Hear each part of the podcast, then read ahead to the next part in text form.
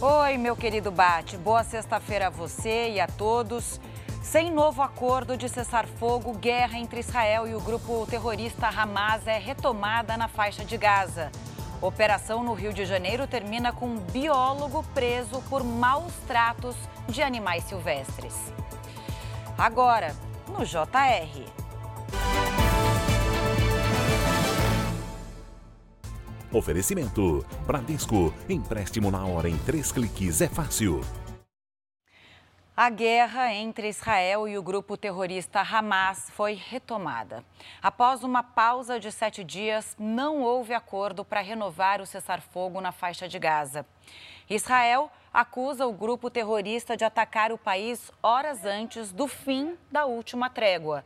As forças de defesa de Israel já fizeram novas ofensivas na faixa de Gaza. Folhetos foram lançados pedindo para a população deixar a região sul de Gaza e ir para a fronteira com o Egito.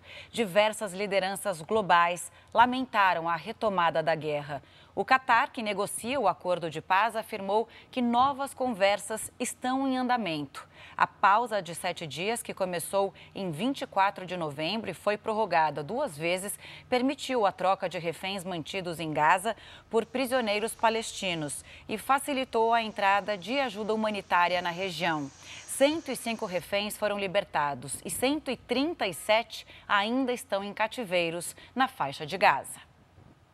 Agora, olha só essa: 30 aves foram resgatadas de um cativeiro ilegal numa operação da Polícia Federal e do Ibama na zona norte do Rio de Janeiro. A gente vai direto para lá com Marcos Marinho. Marcos, boa tarde para você. Conta aqui para todo mundo quem era esse responsável pelos animais. Um absurdo, né?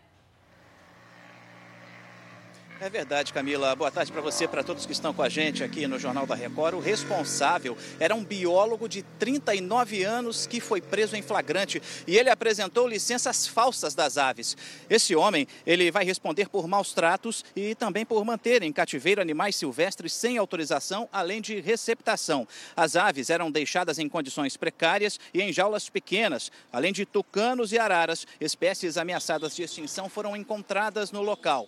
Os animais foram encaminhados para um centro de reabilitação para posteriormente serem soltos na natureza. Camila. Obrigada, Marcos. A produção industrial no Brasil cresceu 0,1% em outubro e manteve a estabilidade no setor responsável por cerca de 20% do PIB do país.